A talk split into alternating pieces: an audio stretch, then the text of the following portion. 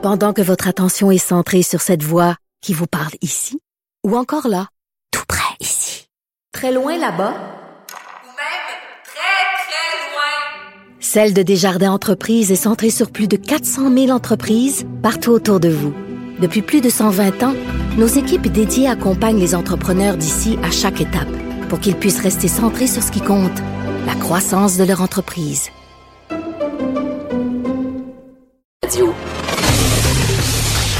Martineau, franchement, même avec les cheveux gris, il reste un animateur très coloré. De 10 à 11. Politiquement incorrect. Cube Radio. Nous allons rejoindre Jérôme Blanchet-Gravel, comme à tous les lundis, qui est à Mexico, le chanceux. Salut Jérôme. Salut Richard, ça va? Très bien. Écoute, qu'est-ce que tu en penses de tout ce débat-là sur l'islamophobie au, au Québec?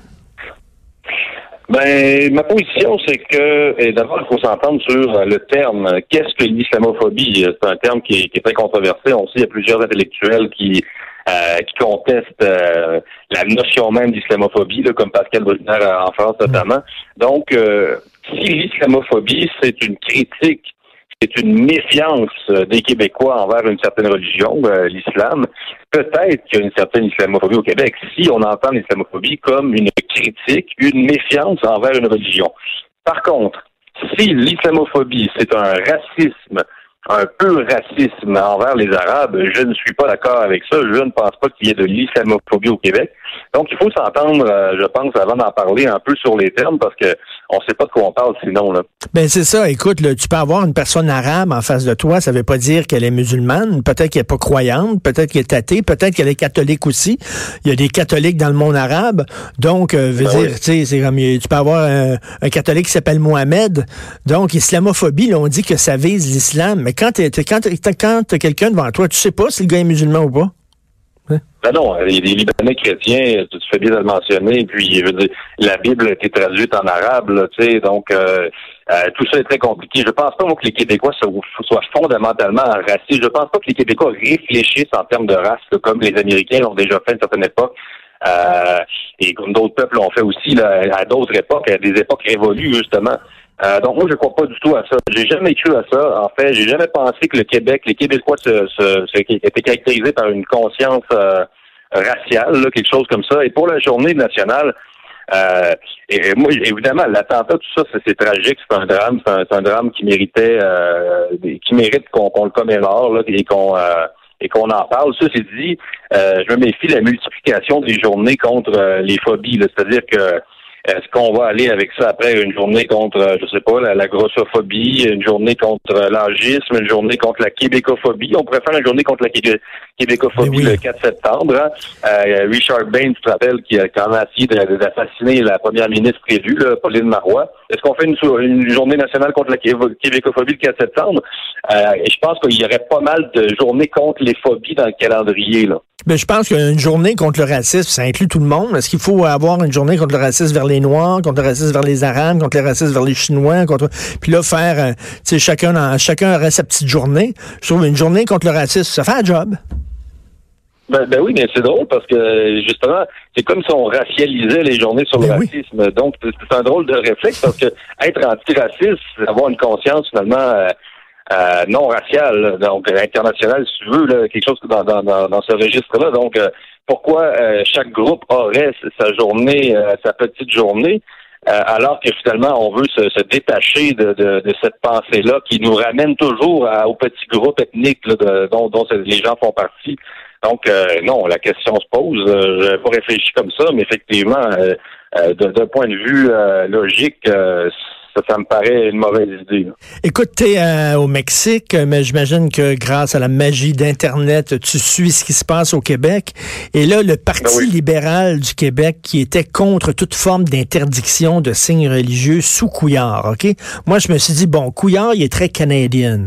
Il est très canadien, il est très multiculturel, tu sais, mais quand Couillard va partir, c'est certain qu'ils vont changer leur fusil d'épaule au Parti libéral et ils vont au moins adopter Bouchard-Taylor qui fait l'unanimité, en tout cas le consensus au Québec. Ben non, ils ont annoncé leur couleur récemment en disant ils continuent, à- ils sont contre toute interdiction des signes religieux. Donc eux autres là, et un juge qui porte un signe religieux, aucun problème. Un policier qui porte un signe religieux, aucun problème. Un enseignant. écoute, ils sont vraiment bouchés, bloqués. Puis là, on, voit dans le dernier sondage, il y a seulement 10% des francophones qui appuient le Parti libéral. Ils sont en train de se peinturer dans un coin et de perdre le contact avec la majorité francophone. Oui, 22% 22% le PLQ s'est rendu à 22% Imagine à quel point c'est bas. Euh, moi, ça me surprend toujours. Je suis un peu sidéré de voir que le Parti libéral du Québec, c'est quand même le parti, euh, Richard, de la décléricalisation du Québec. C'est-à-dire ben que c'est quand même le parti qui était contre la religion catholique euh, au départ. Et là, qu'est-ce à quoi on assiste en Occident, les partis libéraux dans leur ensemble, le Parti libéral du Canada aussi est dans cette dynamique-là.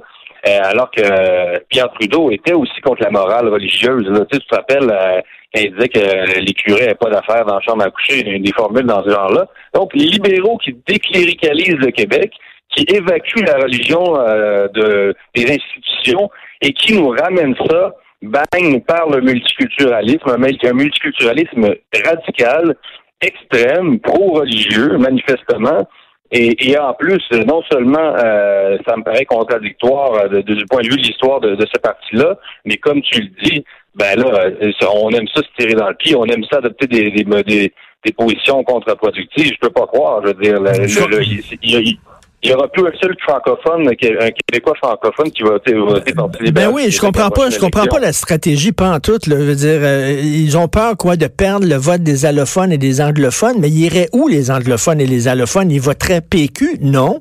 Euh, ils voteraient quoi? Québec solidaire? Ils, quitteraient le Parti libéral pour Québec solidaire? Voyons donc. Je comprends pas. Non, c'est non, puis ben, regarde Trudeau aussi, euh, il continue sur sa lancée. Moi qui pensais que Trudeau allait euh, modérer ses positions euh, euh, sur l'immigration, sur, sur d'autres euh, d'autres aspects aussi. ben non, il continue, il persiste et signe. Le type est pas du tout, n'a pas l'air du tout décidé à vouloir modérer ses positions pour obtenir plus d'appui. Le PLQ qui, qui va vers là, il faut dire qu'il n'y a, pas de chef. Le PLQ, par exemple, oui. Charles, je sais pas ce que tu sais. Oui, il n'y a pas de chef. Peut-être que lorsqu'il va avoir un chef, le chef va vouloir imposer. Euh, peut-être qu'ils font ça en attendant. C'est une position neutre. Mais tu parlais de Justin Trudeau. Euh, écoute, nous autres, on se targue ici au Québec. Justement, on est contre le multiculturalisme au Québec. On est plus pour l'interculturalisme, pour l'intégration, tout ça. Mais tu regardes la province où il est le plus fort, Justin, c'est au Québec. C'est s'il gagne les ah prochaines élections, c'est grâce aux Québécois. Faut le faire en maudit quand même. Ouais, c'est décourageant. écoute, de mon point de vue, ça l'est un peu. Mais, mais, mais, mais je sais pas, les Québécois, en même temps, ont un front conservateur, mais on dirait qu'ils n'aiment pas les conservateurs euh, du fédéral. Euh, est-ce que c'est parce que les conservateurs ont toujours des chefs qui incarnent vraiment le stéréotype, là, même la tête carrée? Tu sais, euh, Stéphane un peu, on a toujours dépeint comme un imbécile, finalement, au Québec, dans les médias, disons les choses comme elles sont. Euh, alors que Stéphane un peu, bon, sa coupe de cheveux, elle n'était pas, mais c'est pas un imbécile du tout, là, Stéphane un peu.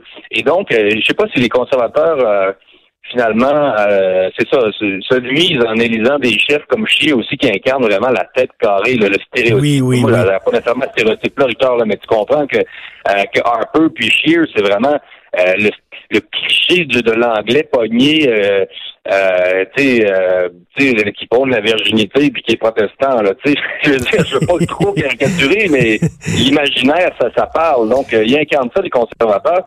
Et c'est là un chef un peu plus. Moi, je pense que si Maxime Garnier, honnêtement, là, avait pris la tête du Parti conservateur, moi, je pense qu'il y avait beaucoup plus de chances qu'Andrew Scheer. Bon, on n'est plus là. L'histoire, euh, on a tourné la page, mais j'en suis convaincu, moi, ça. Mais au Québec, là, tout ce qui est un peu à droite de la gauche est considéré comme extrême droite. Écoute, je, je dirais pas où j'ai lu ça, mais j'ai lu que Jérôme Blanchet-Gravel, un jeune intellectuel québécois, écrivait pour des magazines d'extrême droite. Et je suis parti à rire parce que tu écris entre autres pour le magazine Causeur. Je suis abonné à Causeur. Je reçois, c'est un magazine français brillant, brillant, intelligent, qui est à droite, qui est, qui est à droite, qui est libéral et tout ça. Mais c'est pas un magazine d'extrême droite. Faut vraiment être flyé pour dire ça, là. Ben oui, puis Causeur, non seulement, c'est, oui, c'est rendu à droite, mais c'est, l'ancienne gauche aussi. Ben il, y a, beaucoup de textes de gauche qui sont publiés. Mais ça, c'est la méconnaissance de, certains journalistes québécois. Mais moi, j'invite les gens, Charles, à lire mes livres. Pouvez-vous ouvrir mes livres au lieu de me caricaturer? Là? Ouvrez mes livres. J'en ai publié quatre des livres. Là. Mon dernier s'appelle La face cachée du multiculturalisme. C'était publié aux éditions du Serre. C'est une critique progressiste du multiculturalisme. Je le ben répète, une critique progressiste. Euh, ce n'est même pas une critique conservatrice. Et dans certains cercles de droite en France, on me dit trop à gauche pour certains cercles de droite. Donc, c'est le monde à l'envers. Là. Mais c'est ça, moi, moi, mais les gens me disent tout le temps, oui, euh, quand tu étais à voir, Richard, tu étais à gauche et maintenant tu es rendu à droite. Moi, je dis, je suis à la même place. C'est, c'est, on dirait que c'est le monde qui a, qui a tourné de bord. Puis la gauche qui était contre la religion est rendue pour la religion. La gauche qui était contre le racisme est rendue maintenant euh, qui défend une vision racialisée des gens. Euh, La gauche qui était pour l'égalité homme-femme est rendue maintenant euh, pour euh, la suprématie des femmes quasiment contre les hommes. C'est la gauche qui a changé. Moi, je suis tout le temps progressiste. Je me trouve comme ça. En tout cas, ça fait rire les gens, mais c'est vrai. Oui, non, causant, c'est la même chose. Et on y revient à ce que je disais tantôt sur le Parti libéral. C'est-à-dire un, un, autre exemple concret au Canada, au Québec, ben c'est ça, c'est le Parti libéral qui incarnait un certain progrès à une certaine époque, Parti libéral du Québec, et qui se remet à finalement à remettre du religieux dans les institutions, dans l'espace public, alors que c'était le parti historique de la décléricalisation du Québec. Donc, euh, euh, on peut pas dire que, que c'est nous qui avons changé. Là, c'est clairement eux qui avont changé, c'est évident. Là. Ah oui, c'est bien. Mais, mais que veux-tu? Euh, on a le racisme très facile, comme tu dis. Tout ce qui est à droite, l'extrême gauche est raciste, raciste, raciste. Je pense qu'on s'est tanné aussi un peu au Québec de ça. Là. Ça, ça, ça, me semble que ça, ça marche moins, cette recette-là. Là, euh, on va se faire traiter de raciste encore 45 ans pour euh, euh, pour une critique des, des, des, je veux dire, euh, des seuils de l'augmentation des, des modèles de société ou euh, ben oui, mais écoute, quand, tu, pas la différence. quand tu vois que le New York Times publie un super long texte d'un intellectuel qui traite Mary Poppins de raciste parce qu'à un moment donné, il y a de la suie qui s'échappe d'une cheminée, puis elle devient le visage plein de plein de suie. Puis là, on dit que c'est du blackface. Là, tu dis, attends une minute, c'est de la maladie mentale, voir du racisme partout comme ça. Là.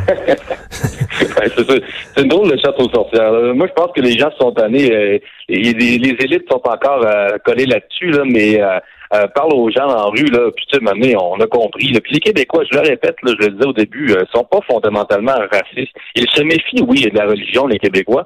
Euh, ils tirent ça de leur passé parce qu'ils ont, ont souffert du catholicisme, les Québécois, là, dans l'histoire. Je pense qu'on peut le dire. Euh, et donc, ils ont le droit de se, se méfier de, de, de certains courants extrémistes d'une religion. Et euh, je vois pas nécessairement un problème. Au contraire, je pense que c'est une protection euh, nécessaire parce que euh, l'ouverture à sens unique, on peut, euh, c'est dangereux aussi. Là, ça prend quand même des, des certains réflexes de société pour se dire bon, mais où, où sont nos limites? Et c'est important de, de, de, nous respecter comme peuple et de respecter ce que nous sommes et, et d'intégrer et de rester ouvert à travers ça. Moi, je vois pas un grand problème. Là. Moi non plus. Ben écoute, bon séjour encore au Mexique. J'espère que tu bois de la bonne margarita. Oui, inquiète pas. Merci, Jérôme. Merci. salut, salut, Jérôme Blanchet euh, Gravel, c'est fou ces accusations-là de racisme, d'extrême droite, puis tout ça. Comme j'écris dans ma chronique aujourd'hui dans le Journal de Montréal, euh, il y, a, comme un genre de prise d'otage idéologique. Il y a une petite gang, une petite gang d'intellectuels qui s'accaparent le discours public, puis qui commencent à faire de la chasse aux sorcières, puis toi, tu penses pas comme nous autres, fait qu'on va t'écarter, on va te pointer du doigt, on va te vouer aux enfers, puis tout ça. C'est vraiment délirant, mais comme Jérôme on me dit, les gens commencent à en avoir plein le casque. On s'en va tout de suite à la pause. Vous écoutez Politiquement Incorrect.